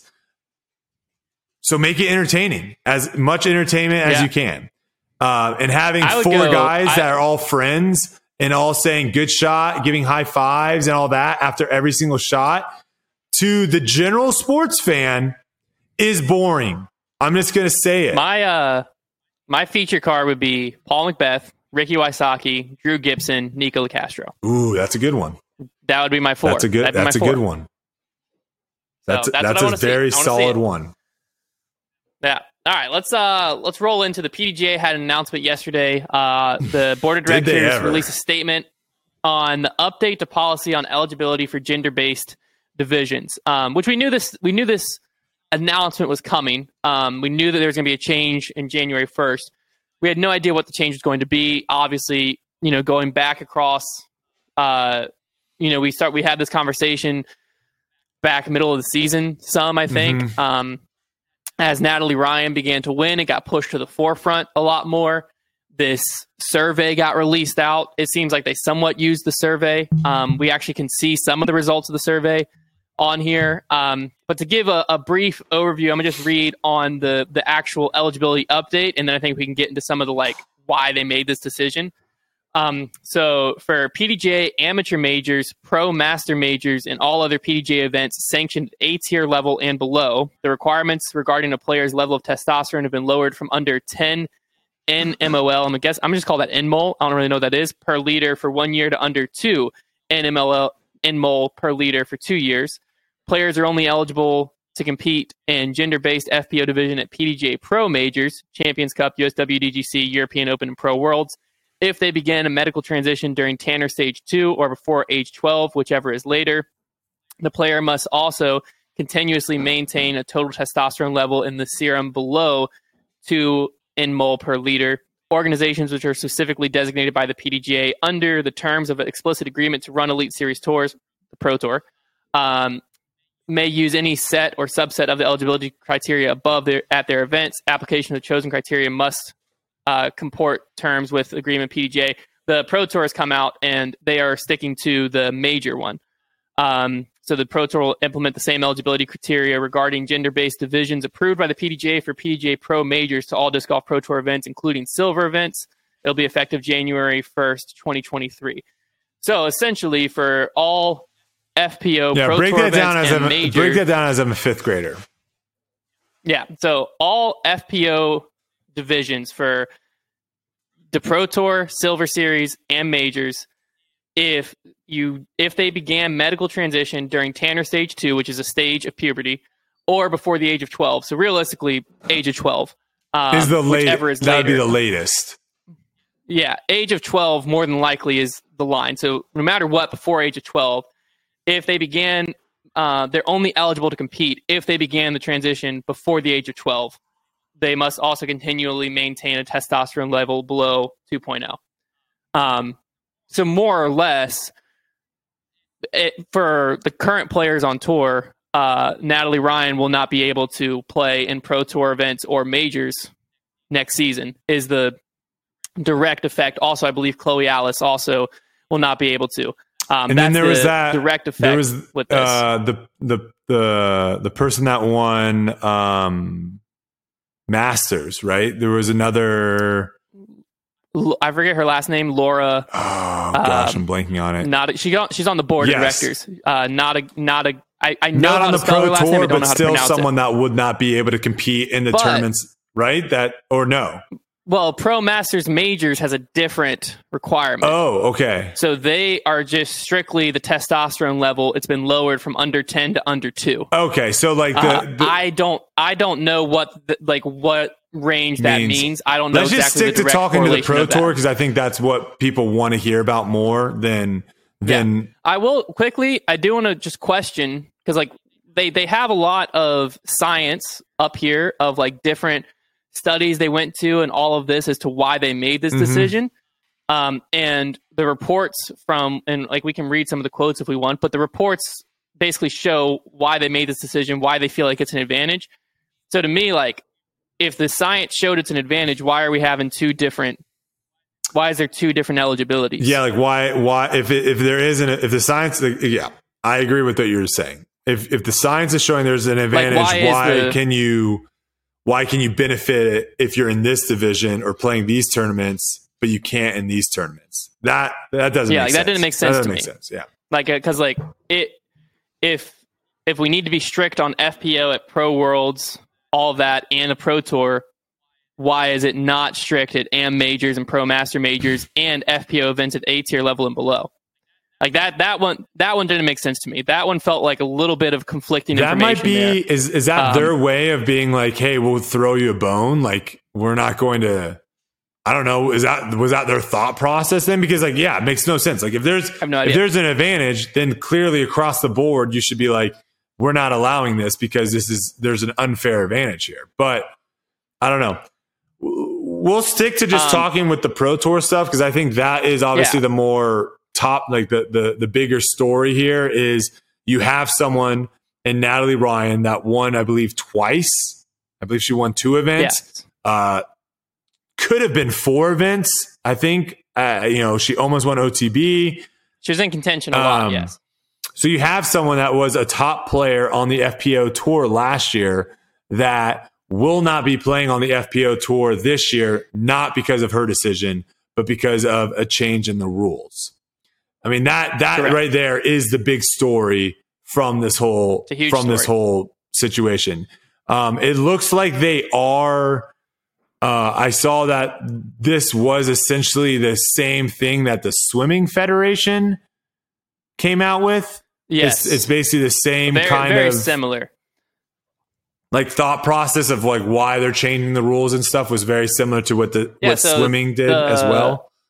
The the PDGA's article um, quotes this report here. I'll just read this whole thing because this basically go. This is the science behind what their you know all their year of study, however long it was.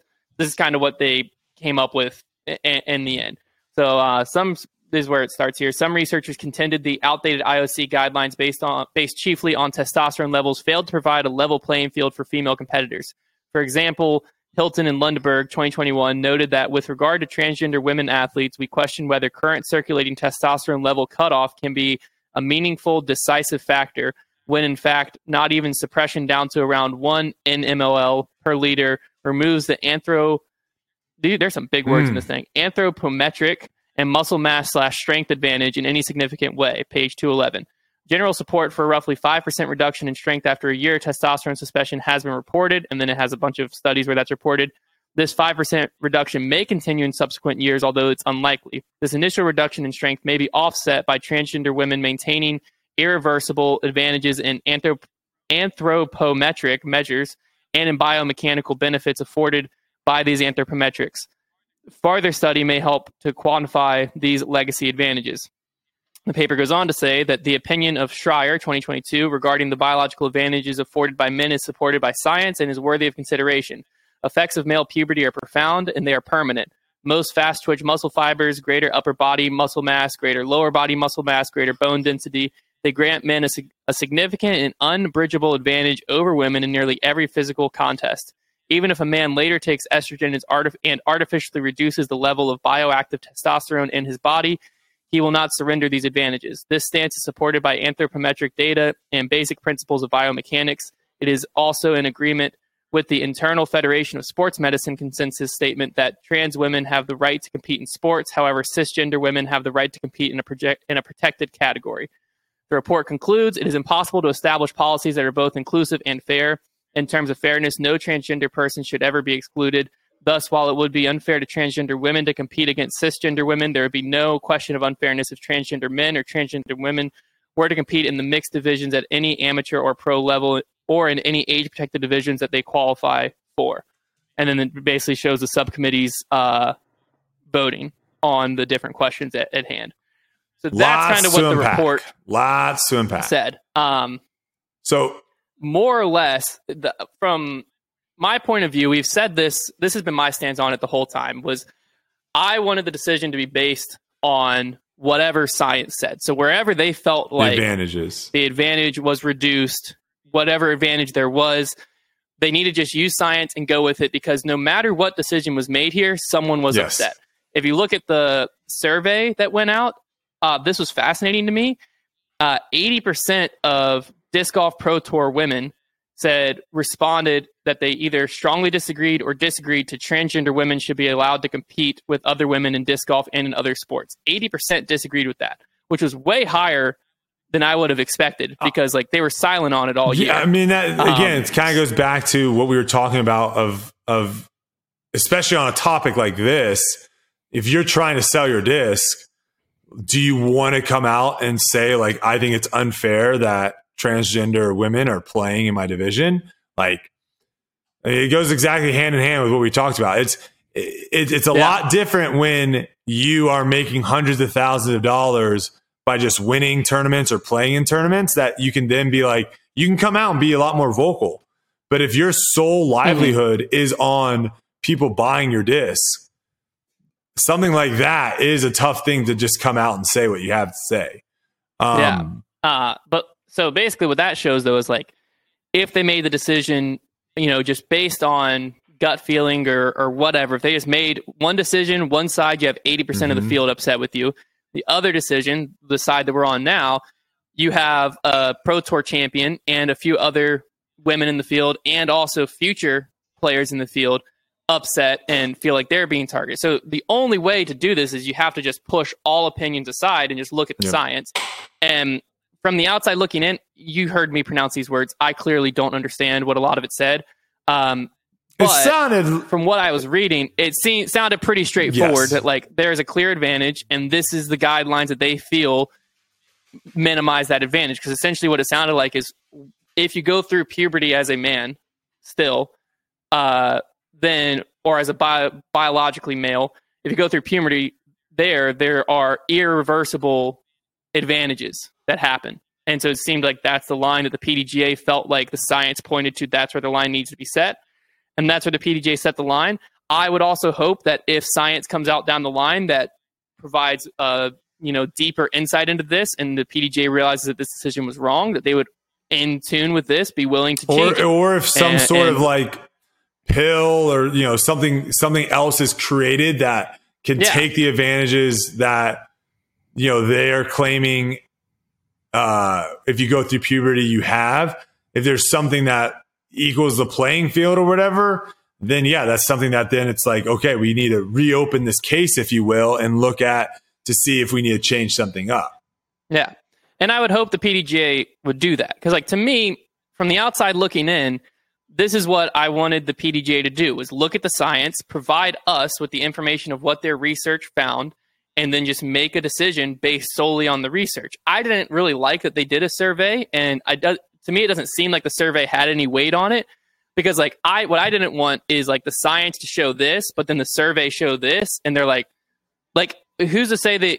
Luckily, we have the science data they showed us, but like if they we didn't, and all we had was the survey data, you could easily see where people would be like, well, of course they made this decision. 80% of Pro Tour women, 67% of all members, 68% of professional women, 55% of amateur women all disagreed with it. They had to go with the popular majority. And like, that's not what the decision should have mm-hmm. ever been mm-hmm. based on. So I agreed with a lot of people of like, why are you even sending this survey out? You know, that shouldn't have any weight on your decision. Um, and hopefully it didn't have that much weight on their decision. It doesn't seem to have. That might but, have been you know, something to make, it, to, to me, make, you know, this is like a player's kind of yeah, you know, a, um, a play, a player's comp. I don't know what the right word of, of saying it, but like this is, yeah, it's where like the players should have the people that are members should have say and stuff. Obviously, we both agree that the say in this situation should be more science and not what people feel. And, but I think they probably were like, if we send a survey out and have everyone give their, you know, their two cents, then maybe they'll feel better about our decision because we were like, well, we did give you a chance to say your piece. I do want to, I do yeah. want to hopefully say some things that everyone can agree on.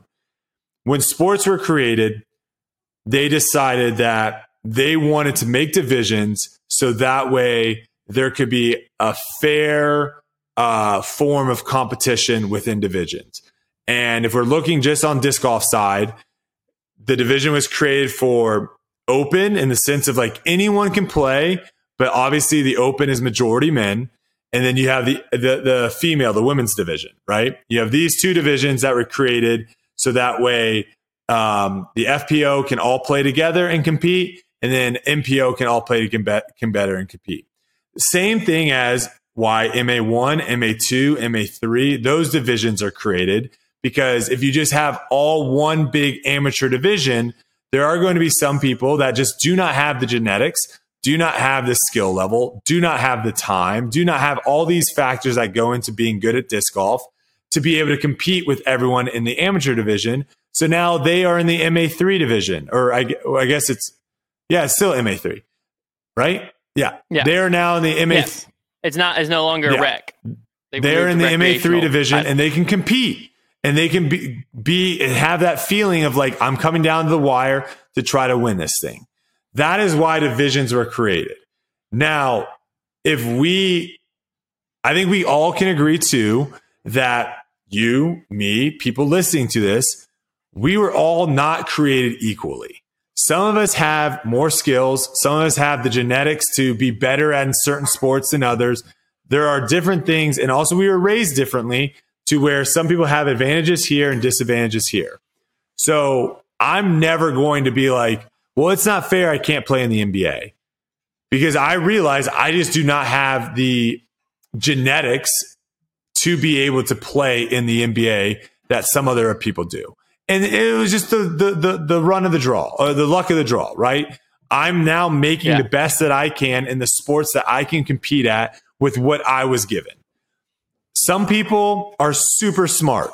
And I also can't look at those people and be like, dang, I really wish that I was as eloquent as they were with their words. Like some people are just better in certain things than others. And obviously, we can get better at certain stuff by being uh, in those things more and by putting more time there. But the notion of like, at the end of the day, this all came down to do people have certain advantages that other people weren't even able to have? And if so, why are we allowing those people to compete in the same division? That's, I mean, mm-hmm. that is ultimately what it is, is like, it's the same, what it, what it sounds like is it's the same thing as like someone that transitioned later in life has an advantage over the FPO division, the same as me having an advantage over the MA2 division. Like, I'm not allowed to compete in MA2 because my skill level my my whatever my advantages that I was able to have is higher than those people in the MA2. It sounds like it's the same thing as like there are just genetic things that like a seven foot a seven foot tall person might not have nearly as much skill in shooting as dribbling, hand eye, whatever as I do. But if I'm five foot ten, I'm probably not going to go play Division One basketball. But that seven footer is, and that is just Mm-hmm. It is it is what it is. And I just think this decision that they made for those FPO players that really felt this way of like, you know, being able to play with someone and being able to see like, wow, they just have something that is a huge advantage that we do not have. Like, this is, like we said, this is something that is making it a more fair playing field that is what I'm all for. If the science is showing that someone has a bigger advantage because they were born a male instead of a female, we created divisions because we all agree that men have a better advantage than women. I don't think that was ever discussed, right? Like that was never yeah. It doesn't take uh look at literally any sport going down the, the row if it's strength based, if it's speed based, testosterone in men give men more an advantage over women. The science was always is there something that you can do to block, prohibit, reduce? Is there something that you can take that advantage that you were given at birth to make it fair? And clearly, what the science has shown is no. Right? Like yeah, that's at the end of the day, like, the, like it, that, it, that's not a debate. Like if you were debating that men and women are equal on like uh speed, um, strength. If you're debating that, then then we, we can't have this discussion. But if we can all agree that yeah. men have a leg up just because of just the testosterone and other, th- there's, I mean, you can go and look at all the science behind it. If there's not something that we can do to bring them back down to this, then then there's nothing. That, I mean, we, I mean, I don't know. I don't know what else to say. That, that I mean, that's yeah, that's the that's thing, a, right? Like, it's a it's a lose lose situation for the PDGA because uh, on the flip side of that coin, you have to feel awful for. I mean, we'll just Natalie Ryan is the yeah, prime I mean, example. She she was the one the she biggest had spotlight. A, a budding yeah. career. Yeah, she had a budding career, multiple time Pro Tour champion. You know, is is lined up to have a great 2023 season, and like what I don't know what she's going to do next year. You know, like realistically, yes, she's allowed in the open division, but also it's pretty obvious that, you know, she's be at a, a disadvantage in the open division because of the testosterone yeah, blockers the, and all of that. The, that yes. That's not a that's not a sports decision that was made. That wasn't a decision made for sports. And so like, you know, that's not something that's like, oh, simple answer. I'll just go back. Like that's not how that works at all. So like she's a, she's at a clear disadvantage in MPO and the PDGA is now saying she's at a clear advantage in FPO. So in a lot of ways, yeah, this is very if I was Natalie Ryan, I would feel like this is very unfair to me because in a lot of ways it is, but that PDGA is trying to make the decision that's the most fair for the field, the divisions yes. as a whole. And this is the line that they set. And yeah, it uh, it sucks for Natalie Ryan. It absolutely sucks. There's no there's no way around that fact, and that's why for the PDGA it was a lose lose situation, as it seems. And like they they set the line, you know, before the age of twelve. I mean, it, from my understanding, that is effectively banning transgender women from FPO. From from my understanding, like age of twelve, very very rarely does a transition happen before that. Um, and so, from all intents and purposes, this is essentially banning transgender women from FPO. Um, and I also, from what I've seen in different comments on Ultiworld and on Natalie Ryan's Instagram, I believe that she is opening a um, or looking into a possible lawsuit. I did see that against the PDGA. So I don't believe I don't believe this is the last we're going to hear of this. Um, it'll be interesting to see what happens with the lawsuit. Um, I don't know the legality of you know. Yeah, is, is there a case how much here? Like the PDGA, yeah, the private organization, yeah. or I, I have no idea. You would imagine, you know, this is the same thing swimming went through to a certain extent. I don't know where the swimming line was set, uh, but swimming made a, a certain uh, a similar um, decision earlier, you would imagine they had they were met with similar backlash. So uh, it'll be very interesting to see what comes of it all. But yeah, I, I hope at least in the disc golf community that the same inclusion and everything that's been preached the whole time isn't just gone with with this decision. I, I hope that you know Natalie Ryan, other transgender women are still feel welcomed on the disc golf course. Um, I know that's a lot harder for it to happen now because of this decision, but I hope they still feel welcomed in the sport. So she can that, still play. Know, a lot of she players, can still play in like what what events can she still play in? Eh, so uh, it depends on the testosterone level because I don't know what under okay, two. So let's, say, let's assume that she's under two. Is. If she's under that, then A tier level and below FPO events. Okay, so she can so still play in A tier and all women, those events. Okay. And that that be it. Throw pink women and then just local A tier, okay. B tier, C tier events. Um, but yeah, I mean, hopefully, hopefully, like the disc golf sport is still accepting, but obviously, it's just not not going to be the same. Uh, and I would also hope that the same thing, you know, that we've said the whole time. Like there is there's no real no room at all for hate to be spewed towards Natalie yes. Ryan or towards anyone else. Like there's room for healthy discussion. And, and hopefully, say, on our t- podcasts and channels, we've always yes. encouraged that. But there's no room for hatred one way or the other. The PDGA was in a very very tough uh, spot here. From what I'm reading, I think that they they did the right thing. They used science to make their decision and this is the line that they felt was right to set. Um, but if you disagree with that decision, the same thing I've encouraged everyone to do who disagree with the previous decision, reach out to the PDGA. If you have evidence stating otherwise as to why their decision isn't fair, you know, maybe they just missed it. Share it with them. Uh, I think that is the absolute best thing to do if you disagree with this decision. And if you agree with the decision, feel free to reach out to the PDGA on, on the flip side of that coin and, and let them know. Yeah, uh, you bring up yeah. a great it was a, it was a tough. You bring up a, a great one. point with Natalie Ryan's situation that I don't think maybe a lot many people have thought of, and I actually didn't even think about. I mean, I think maybe I've thought about it in the past, but not right now. Is she is in such a tough spot because obviously, yes, she was uh, putting her her life in her career headed towards this disc golf. I think she did know probably she had to have known going into it that this was a risk that this could in, ultimately end up happening because uh, the PDGA had had yet to make a stance on the issue, and it was getting uh, more brought up more.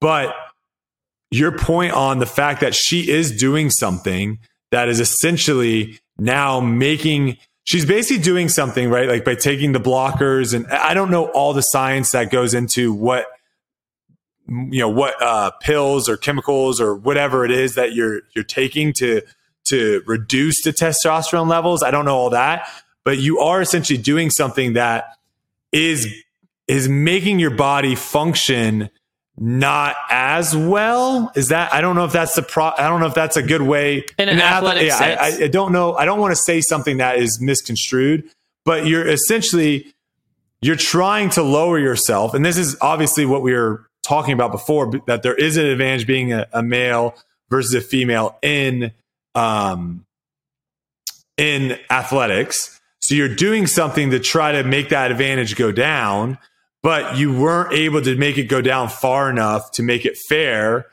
But now you have just gone, you've just given yourself a disadvantage yourself against a disadvantage. other Yeah. people that aren't taking that stuff. Um, and you know, we don't know, you know, I, I mean, I can, I can be, I'll be honest in saying like watching her skill level, um, she is far from being able to compete on the MPO side of things. Uh, literally every FPO player right now. I don't think I'm crazy going out and saying that. I think I think you you have some players like a Paige, uh, Kristin Tattar, uh, Catrina, Eveliina. You have some of the top FPO players that on certain courses and on certain weekends could compete at potentially cashing on the MPO side if they, you know, if they play really, really well. Um, but there is obviously a skill gap and kind of going, I think we almost kind of completely just went over the, uh, the Holly Finley, Missy Gannon call out with Eveliina. We didn't really talk too much about what they were, what she was really saying and the fact of saying like these Missy Gannon and Holly Finley simply were- saw the layout from Texas states. Now we're going back to it and was like these these holes are too far for me so this is unfair. And then they ended up changing the holes right? So like if if there are people on fpo that there's fpo layouts that are too far when you go to mpo there's certain holes that are just even further. So you, the, the divide there is going to be much. So going back to natalie ryan she's in a weird spot because she's not going to be able to just be like, oh, okay, well, I'll just play MPO. That's not going to work. Um, and uh, yeah, I mean, it's, I mean, I guess I, we'll see what ends up happening. It does seem like you said she is going to fight this. To what extent, I don't know. Um, but uh, but yeah, this is this is one that I think right now is going to be tough for a lot of people. But I think if I think the decision to make it a fair playing field is the right decision for the long term because I, that's just got to be so tough. I'm just trying to put myself in the shoes of some of the FPO players and it's one thing if I am a, you know, because Holly Finley and Eveliina, we were just brought up. Let's say if I am Holly Finley and I see someone like an Eveliina, right? That gap, I guess, between me and Eveliina, like I can say, like, is there things I can do to make that gap smaller? Right? Like, can I get in the gym? Can I work on explosion? Can I work on speed? Is there stuff that I can do to try to make that gap smaller? That is easier for me to grasp than if I'm an FPO player and if I'm Holly Finley and I'm looking at a Drew Gibson. Like Yeah. that gap now is like, sure, there are some things I can make up, but th- they are just on a completely different level. And it's like there are certain things that I will just never be able to get there. And I don't know if I'm, I don't know if this point really makes sense because like if I compare myself to LeBron James, right? Like genetically, he he just got a way better hand in genetics. But hmm if I really trained the way that he trained for the stuff that he did his entire life, that gap would be smaller, right? But still, he, like I don't know. I guess it is. There is still some of that even in your in your your your gender, right? There is there still No, there is some of that of where it's like, oh well, that's not fair. Like that's LeBron James, that's Kevin Durant, that's uh Usain Bolt. Like that's not fair. Like there is some of that already in your gender. I just think when you have something coming over that already has these advanced, see, that's where I'm having a hard time because I feel like I'm contradicting myself. Am I contra? I feel like I'm contradicting myself, It's right? So what you're what you're fall what you're going into right now is the main argument that is being used to counter this, which is essentially like, yes, like okay, we we understand the advantages there, but just like you just said, LeBron James has a advantage over you that you will never be able to attain. You know, and at the end of the day, it's just like all you can use, at least in my understanding, all you can use is the science of like LeBron James is not the average, right? LeBron James is a far top top Mm, one okay. outlier. And so I, I think that from what I understand is like what this science is trying to look at is like the average to the average because you also you have Brittney Griners of the world, right? Hot topic right now of her being coming back to the US, but in WNBA, you have players like that that are the LeBron James of the WNBA, right? To to a certain extent where like most women will never be able to dunk and you have Brittney Griner being able to dunk and stuff like that to where like that is just an advantage. So you can't look at like the outlier to the outlier because if you take Brittney Griner and you put her up against me just like an average or below below average dude, yeah, I'm going to get my butt You're kicked. not. You're I'm not not able to Brittney Griner. I'm getting dunked on all the time. I'm, not, I'm probably not getting a point up. You know what I'm saying? But you can't take the outlier to the outlier. You got to take the average to the average. And I think that's what That's the, what I was getting is tripped up trying on, to do yeah. here. But what you Because I was like, wait a second. What I'm you like, fell I'm, what I'm saying is exactly. I'm like, I'm contra- Yeah, but that's that is that's the big argument, and that is something that I'm hoping the PDGA heard and at least looked into as well. Is like that is the the big argument that's being used. Is like like what you just said. Is you know would it be unfair on the FPO side? We'll use Brittney Griner again. I just used her.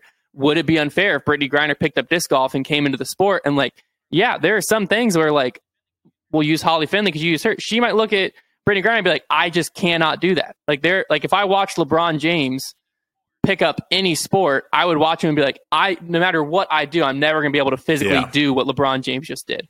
Um, and that is the big argument that's being Hmm, used to counter okay. this.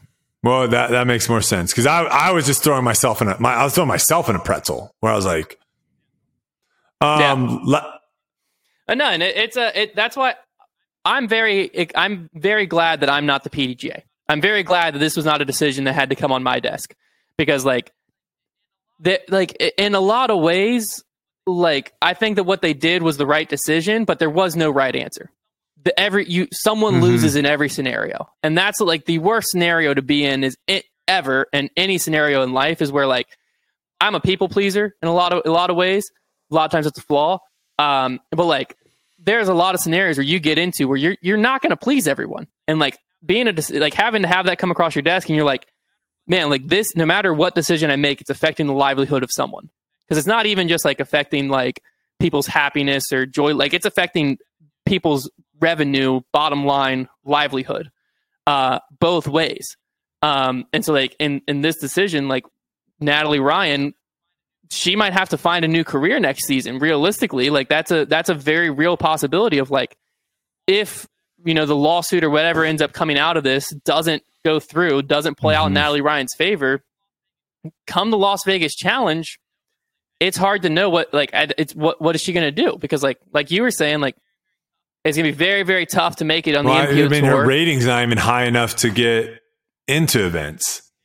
Yeah, it's it's it's a very it's a very big question, and, and I also will say I've seen Natalie Ryan post several times, and I fully understand where this feels like a personal attack because she's right in a lot of ways. This wasn't nearly as big of a she deal made it. nearly She as made it by winning. Yeah. before she. And that's what we always said. Yeah, once that's what we always said is like success- this is going to come to the forefront Yeah. when you have It's not going to be a big deal yes, until it's a like big deal. no one no one cares if Yeah. someone is playing and and not doing anything. No one cares. But as soon as someone starts Yeah. winning, now sounds like wait a second, we got to figure out what the heck is going on here. So um Yeah, and, and Natalie Ryan's being open about that of like where this in a lot of ways I think feels like a personal attack against her because yeah. in some ways I she's mean- right where like she made it she made It's not it. Personal attack. issue, She brought like, it to the spotlight. to she brought she brought it to the spotlight. Exactly. She's the player that brought it to where Mhm. it had to be addressed one way or the other. A decision had to be made. And being the player in that shoes, No, I mean, that's got to that- suck. And so, like, especially with all of the, the, you know, unjustified hate comments that were coming in, like, some were just awful comments all year. She had to deal with that all year just to get to the off season. And then she probably feels like the PDGA sided with all the people who hated her. And like, you know, I don't think that's actually what they were doing, but I can definitely see where that's what it feels like. And I mean, I can't imagine being in those shoes. Yeah. That that sucks. Well, we'll see what happens moving forward with the lawsuit. That will that will be an interesting story to continue to cover. The last thing I'll say is like I don't want anyone to ever attack someone for following the rules. Absolutely. right. And and that's Natalie I think Ryan's that was my biggest. are not void now. It's not like all of a sudden she's I- not a pro tour champion. She is a pro tour champion. There's no way around that. I think that was the thing that upset me the mo- the most is like someone was doing something by the guidelines that were set, and people were attacking that person as being a bad person for doing that. I'm not cool with that. If you're following the rules and you're doing everything by the guide, the, the guidebook, by the rule book, uh, you should not be attacked for that. If you want to attack, like, and critique, you know, her doing a lawsuit and all that stuff, like that stuff, I think is all fair game. If you're like, well, this is ridiculous, whatever, that's all fair game. But you can't, you can't fault someone for following the rules. You can't. So Yeah. that'll be the last thing I'll say about All that. right. All right. Good There's show.